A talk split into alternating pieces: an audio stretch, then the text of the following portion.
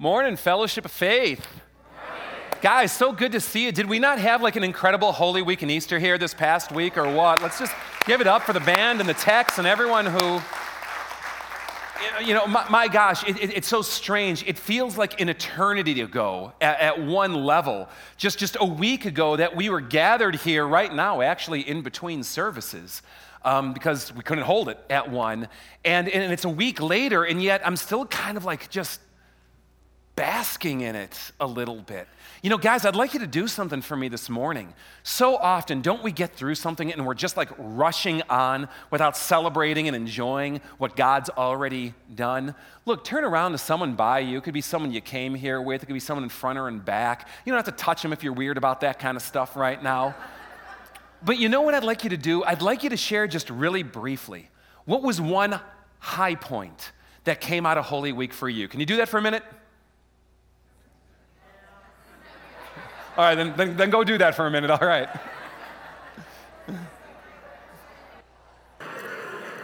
You know, it's been about uh, 14 months, 15 months now, believe it or not, since we did what we would call human interaction as part of our worship service, you know, through this COVID thing. And I've kind of forgotten that once I release you into that, I never get you back. You know, it's just.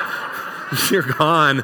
But, but I do want to welcome you here today. Maybe you came out for the first time this Easter or Palm Sunday or Holy Week. You got to experience uh, something with us in this, this fellowship that week. Maybe you've been coming here for years. Maybe, maybe you've been coming here for years, but you came back in person for the first time. And maybe, uh, maybe you're live streaming at home for the first time or, or still kind of seeing this thing through to the end, whatever it might be. Welcome. Welcome to this place that we call Fellowship of Faith. For those of you who don't know me, my name is David Gadini. I'm the pastor here on staff. And we are just so glad that however God brought you here, you've connected with this place. And we hope it's just the beginning. We hope that because of your being here, God continues to do something in you, God continues to grow something in you, God continues to interconnect you, and that something happens in your faith life and therefore all of your life with Him. Because that's what God's in. He's in, we said it over Holy Week, He makes all things new.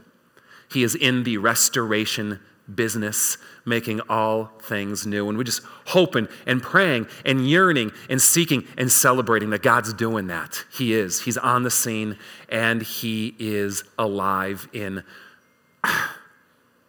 in this place and in you and in the relationships that we have together. Don't ever doubt that. Don't ever doubt that He's alive and doing something new. You know, guys, now that we're on the other side of Easter, I want to talk to you about a project that we have been uh, undergoing here for about a year now called First Wave. Those of you who are veterans, you know what I'm talking about. Those of you who are newer, about a year ago, we started embarking on a construction project here that you've been seeing unfold every week before your eyes. And, and can I just say, is it not looking incredible back there in the use of space and everything that's happening? And you know, the difficulty of, of, of, living in the same space that you're doing construction, those of you who have done home projects, you know what I mean.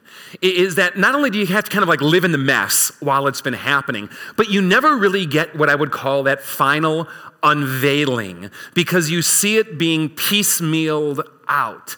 We're at a place with First Wave where it is substantially done. We are in the place right now that we call death by a thousand details. You know what I mean? All these little odds and ends, these touch ups, these decorating, these furnishing, these, these, um, well, all of our electrical stuff is on a boat in the Suez Canal somewhere, all right? Final electrical coming in, and, and, and things to go on the wall, and new furnishing coming in, and, and bottom line, all the fun stuff that needs to be moved into the rock because the construction is done, but now it's the fun stuff. We get to start moving all that other stuff in, the signage and you name it, and other things happening on our campus as well. And you're going to see these things unfolding still over the next couple of months, depending on the boat and port schedules and, and everything else. But I want to steer that in to where this is all leading for Fellowship of Faith and how you can help make it happen more quickly. we need to get final sign off before we can have quote unquote occupancy for our children's ministry in that space. And that, of course, is out of our hands. That's depending on our electrical getting finished, which depends on the boat coming in, which depends. You follow me, right? But we are hoping, and we think it's a reasonable hope, that children's ministry can begin here again on Sunday, June 6th. That's the week after Memorial Day, and it might sound like it's out there a little bit, but between construction and permitting, and quite honestly, vaccination schedules and parents getting comfortable coming back out, which more and more seem to be indicating, oh, come on, we're ready for this. We are hoping to open the rock on Sunday, June 6th, and it's more than that, guys. It's not only infant through fifth grade ministry but relaunching 6th through 12th grade ministry called Boulder AM at the exact same time, and adults launching Adult Discipleship Hour simultaneously with children's and student ministry. Our worship service here is at 10 o'clock, and it's going to stay that way as long as we can continue to sustain it before we have to grow to two. But before that, we're hoping to go to a 9 o'clock discipleship hour where your kids can come to the rock, your kids can come to Boulder, and you can come and dig in the Word in a Bible study led by me. I have not gotten to do this for so long. In between you and me, it's my favorite thing to do in ministry. I feel like I've been on this eternal fast from it, and I cannot wait to jump back in. It'll be about a 40 to 45 minute, quote unquote, hour. After which, we hope that we'll all come together at 10 o'clock to worship as one multi generational family.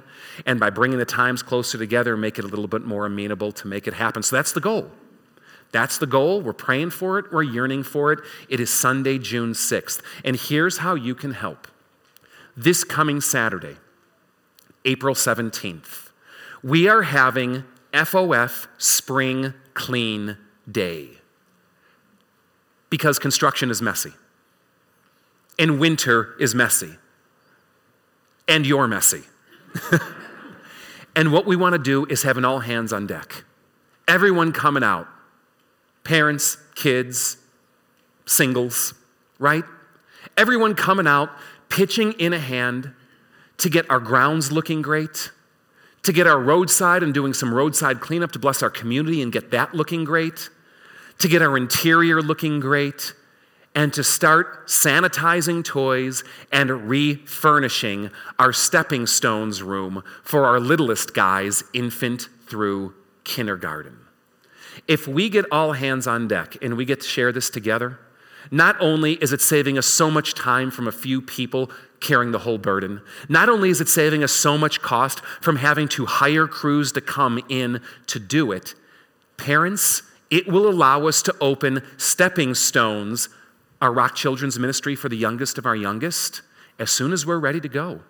So, if that can get cleaned, furnished, and opened, we can start doing children's ministry for our infants and providing a space for those of you with toddlers who, let's face it, this worship service kind of works for them. It gets tough as a parent, doesn't it? When you got your two year old, you've got your three year old, and maybe you don't have a two or three year old. But do you remember, parents, what it was like to have a two or three year old? And the blessing to be able to come to church and have some people say, I'm going to minister to your kid while you get an hour, right? To go to Bible study, to come to church.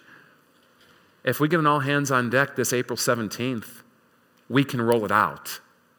But the staff can't do it alone. It's dependent on you. So here's what you do if you are unfamiliar with our website, go to it frequently because the information there is relevant. It is fellowshipoffaith.org. Tough to remember, isn't it?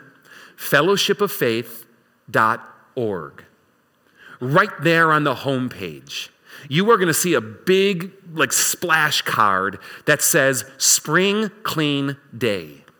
And you're going to see a big red button on it that says register. Click it. Once you do, you'll enter your name, you'll enter your email address. And then it will take you to the next screen that is going to list out about a dozen jobs that we want to get done next Saturday. And here's how it works you select what you want to sign up for. Find one thing, two things, three things, whatever it might be. And next Saturday, when we start at 9 a.m., you show up. There'll be people here ready for you, people to meet you. You'll do your job, and when you're done, go home. As simple as that. Or you get done and you look around and you go, oh, look at those poor fools still working on that, right? And maybe pitch a hand over there. You'll see some signups there as well for bringing in like a chainsaw. That sounds like a fun job, right? That's only for 15 and younger, by the way. So, but to bring in chainsaw and other landscaping tools and other cleaning supplies and things like that. Just, you know, many hands make light work and, and we all bring our equipment together. Anyway, it's as intuitive as can be. Sign up on our website, fellowshipoffaith.org. Don't delay so we can get ready for you. And let's see if we can get this place ready for the next season of ministry. You with me on that? Does that sound good? All right.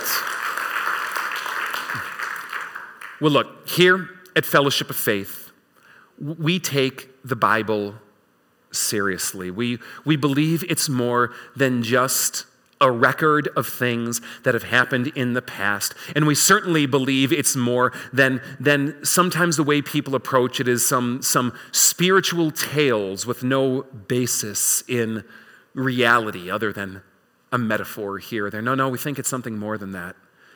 At Fellowship of Faith, dare I say, we're a little bit drunk on the Bible.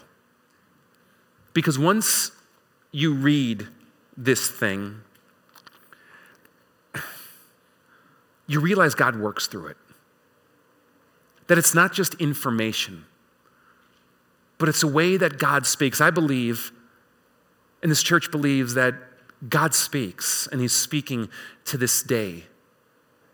And he speaks through these words. And even though these words were spoken a long time ago, God still laces these words with his spirit and speaks to us in the most personal and intimate and cutting and insightful of ways today. We believe God does something through it. And so here at Fellowship of Faith, we want to base our lives in this book because we believe this is where we get insights about who God is, what God is like what God is doing in this world. We want to read it because we believe that when we read it, we're spending time with God. That somehow there's, there's a conversation happening there, even if we're not hearing an audible voice. And that through this, God will, will, will speak deeply into our souls with, with truth, but also with life, and showing us a way through the confusion and uncertainties and craziness and, and hurt of this world. This is a church where we love the Bible. We think it is the Word of God itself. And so, what, what I want to do, what our staff wants to do, is help you understand it more, access it more.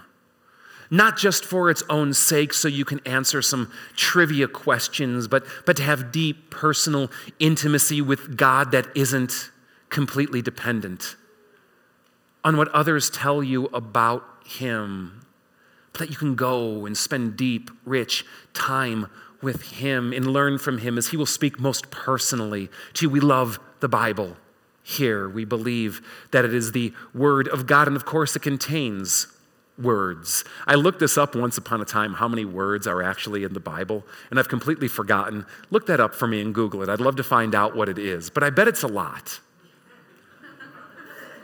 Yeah. Most profound statement of the morning, right? There are words in the Bible, and I bet it's a lot. Quote me on that. Words matter, though, don't they? Words fundamentally matter.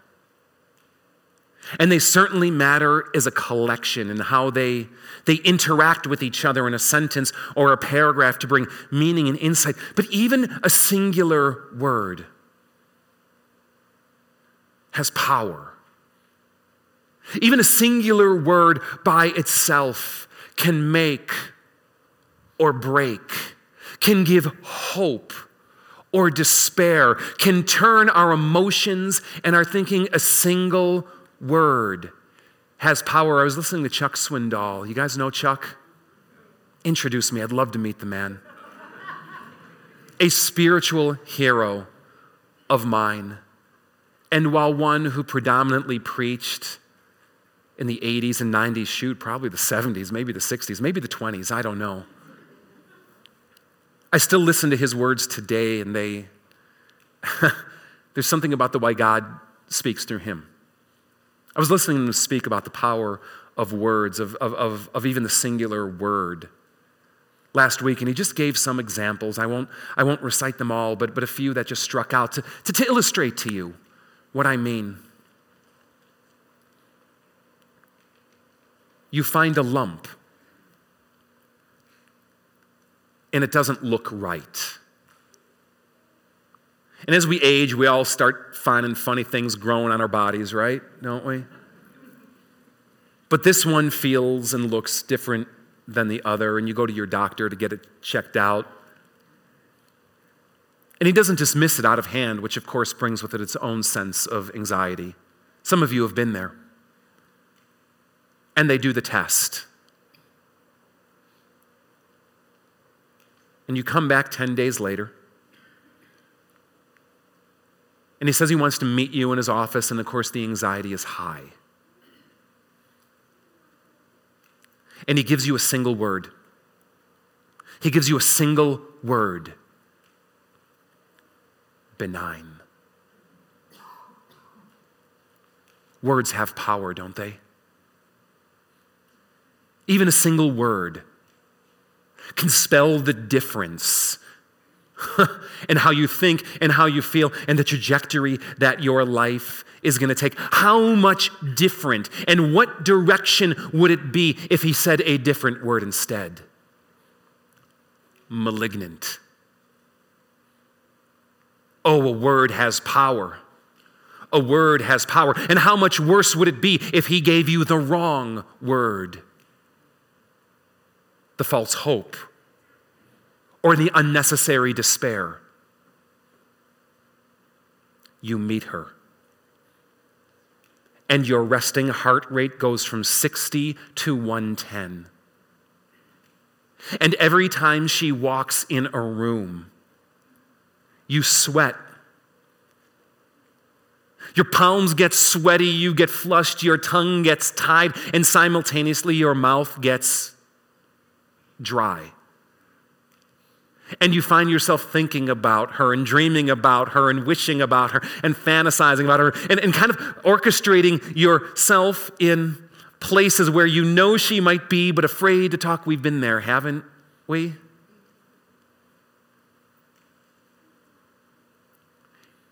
And you get the courage to talk to her, and you ask her out. And she says a single word And oh, how that word will determine you ask her out. She says, Yes.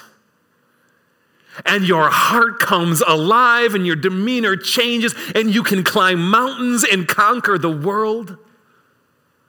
Oh, the power of a word. The Bible is filled with words words of power words of goodness. This school year, we've been going through the words of Isaiah.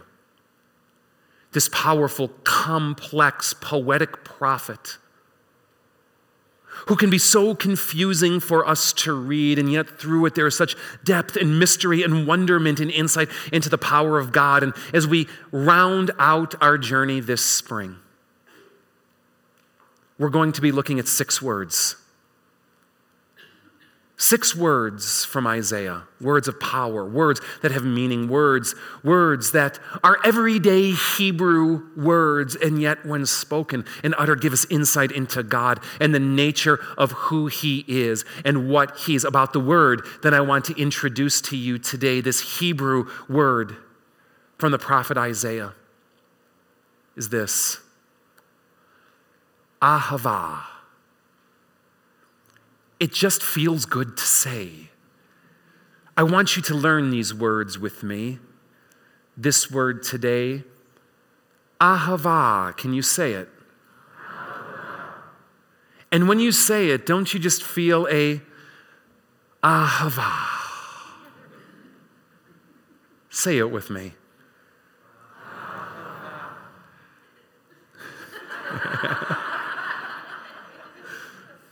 Don't you feel better already? Ahava.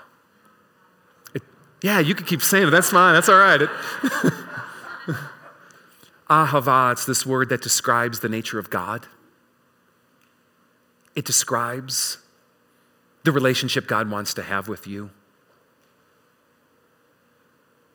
It describes how God orients himself. It's one of many Hebrew words that often, but not always, gets translated in your English Bibles as love. God is ahava. The Apostle John will write. If he said it in his native Hebrew, maybe he would have said it like this God is ahava. To talk about God is love risks being cliche.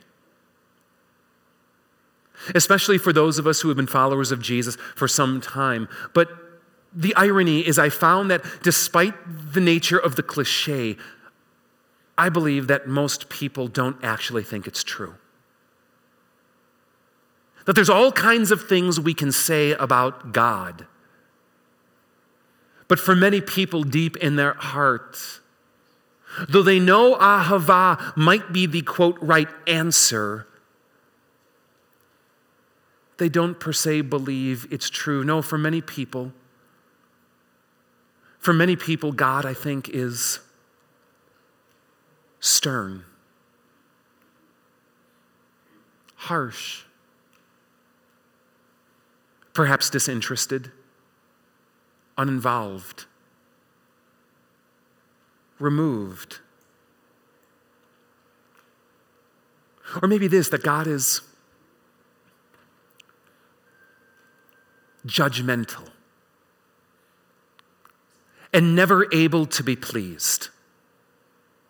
Or if you take a more mild tone of that, that God is disapproving, disappointed, resigned with you. As a parent who might, well, love you but one who really isn't happy about who you are and the choices you're making. No, for many people, I find that God, God is not ahava. God is not thought of as ahava. The relationship with God is not thought of on the basis of ahava. But Isaiah over and over declares the ahava of God. There's a passage I want to share with you this morning. But before I get there, maybe two quick illustrations of how I think people don't think of God as Ahava. I invited a family member of mine to come to Fellowship of Faith. There's not much of a religious practice in her life, though there certainly is church exposure in her childhood. I invited her to come, and she smiled and she laughed. She said, Oh my gosh, if I was to go to your church, lightning would strike the place. And she said it with a laugh to try to bring a joy and, and, and release the tension, but it revealed something. That while we can laugh about it up here, she really believes that God is out to get her. That she is so far from God and so at odds with the way of God that if she were to come into God's presence in any kind of way, that God would strike her down. Ironically, I wish more Christians would think that way. Ironically, stay with me. Ironically, I think she may be more in tune with the true nature of herself than most of us who call ourselves Christian like to confess or believe, because she knew full well that she was not right that who she had become and the practice of her life was not right. She knew something about the goodness of God and the ungoodness of herself. And we who have become so accustomed to calling on the name of Christ and coming into a place like this might learn something from her to come face to face with our own sinfulness a little bit more to walk away from an entitled aspect of God that, of course, He loves me because I'm such a good person. Of course, He should love me. Why shouldn't He love me and everyone else as well? No, there's something in what she revealed that I think is strangely good. That we can all better from, and yet simultaneously completely missing that God loves her with an undying love as well. Maybe God should strike you down, but I tell you this if God wanted to judge you, he would not have sent his son to die for you. And that's for the worst of you here, for the worst of you listening. If God wanted to judge you, he would not have sent his son to die for you. God loves you. God is love. God is ahava. And the relationship he wants with you is one of ahava. Oh, please hear me. Please hear me. God is not looking or desiring to strike you down. Illustration two, I think of its more tempered approach. It's one that I hear Christians, especially, say, and, and many of you hear. And I appreciate the honesty and the vulnerability when you say it. Please don't hear from me judgment. But it kind of goes like this. Well, okay, maybe, maybe Jesus loves. Maybe Jesus is loving, but when I read the Old Testament, what I see is a God of anger and wrath. You don't need to raise your hands, but have you ever been there or do you think that way today? But see, the irony is that the same God that you see incarnate in Jesus is the same God of the Old Testament. They are one and the same. And as the scriptures declare, God is the same in character and nature, yesterday, today, and forever. That the God of Jesus is the God of the Old Testament. And maybe in your mind, you have this fixation on certain stories of judgment or of wrath. Or maybe you really haven't read much of it at all, but you're parroting what you've heard other people say and misconstrue. If you have this belief about the Old Testament, what I would encourage you to do is simply this read it 50 more times. Read it 50 more times, and you will see a love and grace pouring out of the pages. The irony is that even though people often think this way, the Old Testament has many of the most powerful passages of love and grace, and Jesus himself has the harshest words of judgment in the Bible to say. Let that mess with your misperception. No, but I Isaiah says this God is Ahava. Let me show you this passage now here today from Isaiah 41, from the message version, which I love. Read Isaiah in the message. But you, Israel, are my servant. You're Jacob, my first choice. Descendants of my good friend Abraham. I pulled you in from all over the world, called you in from every dark corner of the earth, telling you, You're my servant serving on my side. I've picked you. I haven't dropped you. You know what I think of when I think about that? Do you remember middle school gym? Two captains, pick your teams. And you always fear being last. Who do captains always pick? Their friends. Because, of course, they're friends with people who are athletic as well. Otherwise, they wouldn't be captains to begin with, right? But what does Yahweh say to the least of these, to Israel, the smallest and the weakest? No, I picked you. I picked you. And I ain't disappointed in my pick. I ain't dropping you. I'm not letting you go. Don't panic. I'm with you. There's no need, there's no need to fear. For I'm your God. I'll give you strength. I'll help you. I'll hold you steady, keep you a firm grip on you. Aren't these the words of love? Do you see the, the word ahava in here? Let me show you where it's at. You're Jacob, my first choice, descendants of my ahava, Abraham, my friend the one close to me, the one of my heart, the one I want to spend time with, the one I desire relationship with. Is there nothing better in this world than to have a relationship of deep and abiding love with another human being? And God says, You're my ahava. That what, God wants with you is a relationship of ahava. Loving, you and you loving him, calling you his loved one, and you saying the same to him. Doesn't that sound amazing? This is the God of the Bible. This is what this word ahava communicates. It's a mind anchor a mind anchor. If you can anchor this word in your mind, ahava, and through it to explode on the scene all of its connotations of what it can mean, that God wants to ahava with me.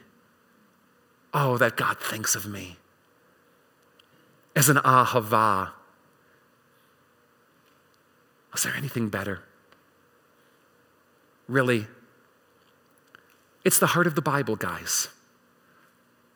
The heart of the message that a God of this world who has no business really associating with us, we are so beneath him, wants to call you friend.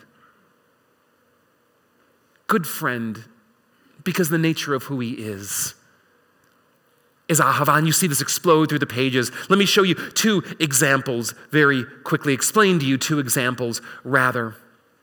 One about how he invites us into this relationship with him, but then how he does it with us in return. Maybe the most important passage in the Old Testament for understanding the nature of God, one that the Hebrews and Israelites and Jews have proclaimed almost as their mantra, as their national anthem, as their core verse, if you will.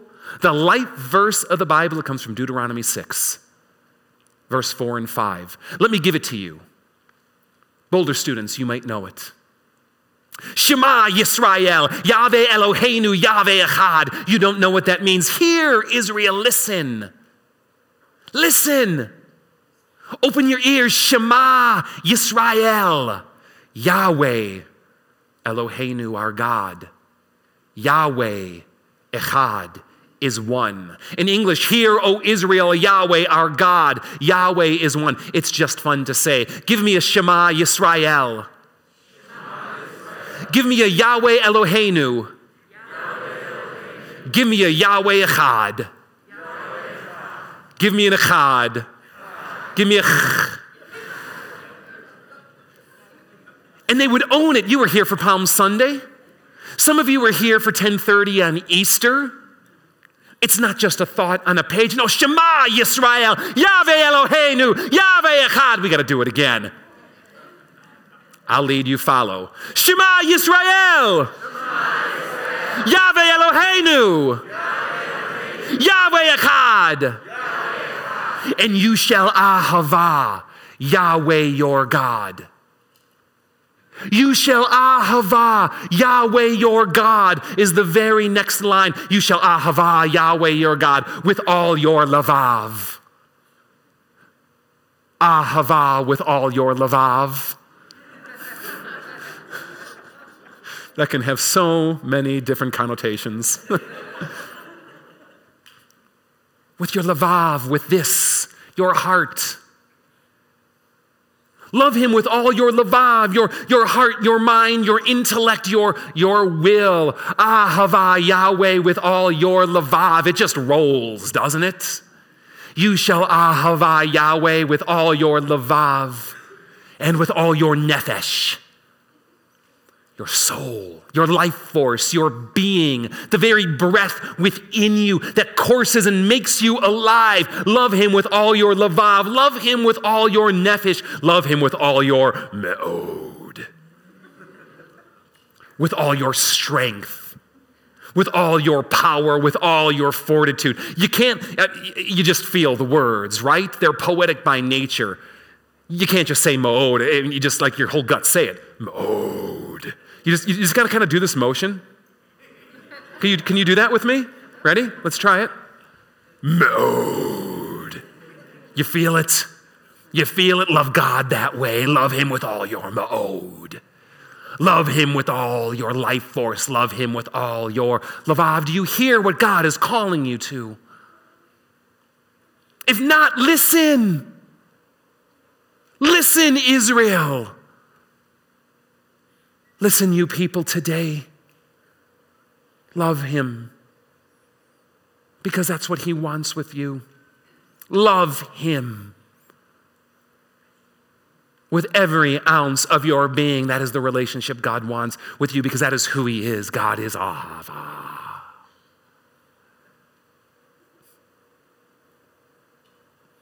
I love how Jesus puts it as well.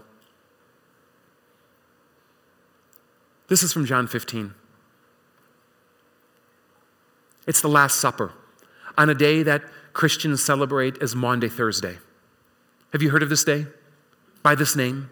Did you celebrate? I'm curious. Did you celebrate this day at home or with us together here at FOF?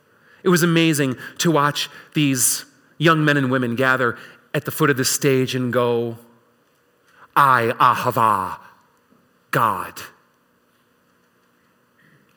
And I know that God ahavas me. Oh, they didn't say it with that word, but they said it. If you were listening, it was on that day that Jesus gathered with his disciples. Within hours, he would be arrested, crucified, killed. And look at what he said to them. I no longer call you servants because a servant does not know his master's business. Instead, I have called you friends. That Jesus would say that to you. Come follow me, but not a servant. I call you my friend. Because Yahweh was in the disciples' midst that day. And Yahweh is, is a God who called Abraham and his descendants good friends. God is the same yesterday, today, and forever. The Old Testament pulses with love and grace. Jesus says, I have called you. Friends, that God calls you friends, that Jesus calls you friends. You are my friend. I want you to be my friend. Please be my friend. It's a holy thing to be invited, to be someone's friend. It's a vulnerable thing to ask someone to be. That Jesus would make himself, that God would make himself vulnerable. Would you be my friend? I don't think of you as servant, I think of you as friends. For everything that I've learned from my Father, I've made known to you. No, you didn't choose me, Jesus said. I chose you to be my friend. I chose you and appointed you to go now and bear fruit, fruit that will last. And the Father will give you whatever you ask in my name. It sounds too good to be true. Try it. Because that's what friends do. Kind of. Ask your friend for black tar heroin. A true friend is not going to give it. No, God is not going to give you everything just because you ask, because God loves you. But friends delight in giving good things. Try it. Try coming to Yahweh, your friend? As a friend, and not just to see what you can get out of your friend. We all want to be friends with the person who owns the boat, right? but it has to be more than the boat. It has to be because their friend. Try the same with Yahweh. This is my command love each other. Can I sum up the Christian ethic, the Christian way of life in one phrase? Maybe I'll just take Jesus. Three words love each other. Because God is ahava. Maundy, Thursday, he said this. You ever wonder what that weird word means, Maundy? Do you ever use that word in any other context in your life? It is a Maundy day today. it's from the Latin mandatum. You're learning all kinds of language here today. But if you're listening carefully, you can hear English derivative within it. Mandatum. Can you hear it? Mandate. It is the day of mandate. The day when Jesus mandated something. The day he mandated this love each other. I think every day should be a Maundy, Thursday. And I think that's what Jesus wants and had in mind as well. And I think I'm just going to leave it at that. God is Ahava. God Ahavas you. Ahava with him as well. And Ahava each other. Band, why don't you come on up? I'm going to sing a cool song. Has there ever not been a cool song? Never. No, but I like this one, and it's, it's, it's, it's a bit of a classic, a modern classic, if you will. It's powerful if, if you really let yourself release into the words. Maybe um, as we sing this, look, this is going to sound odd, but make it a love song today. Serenade God.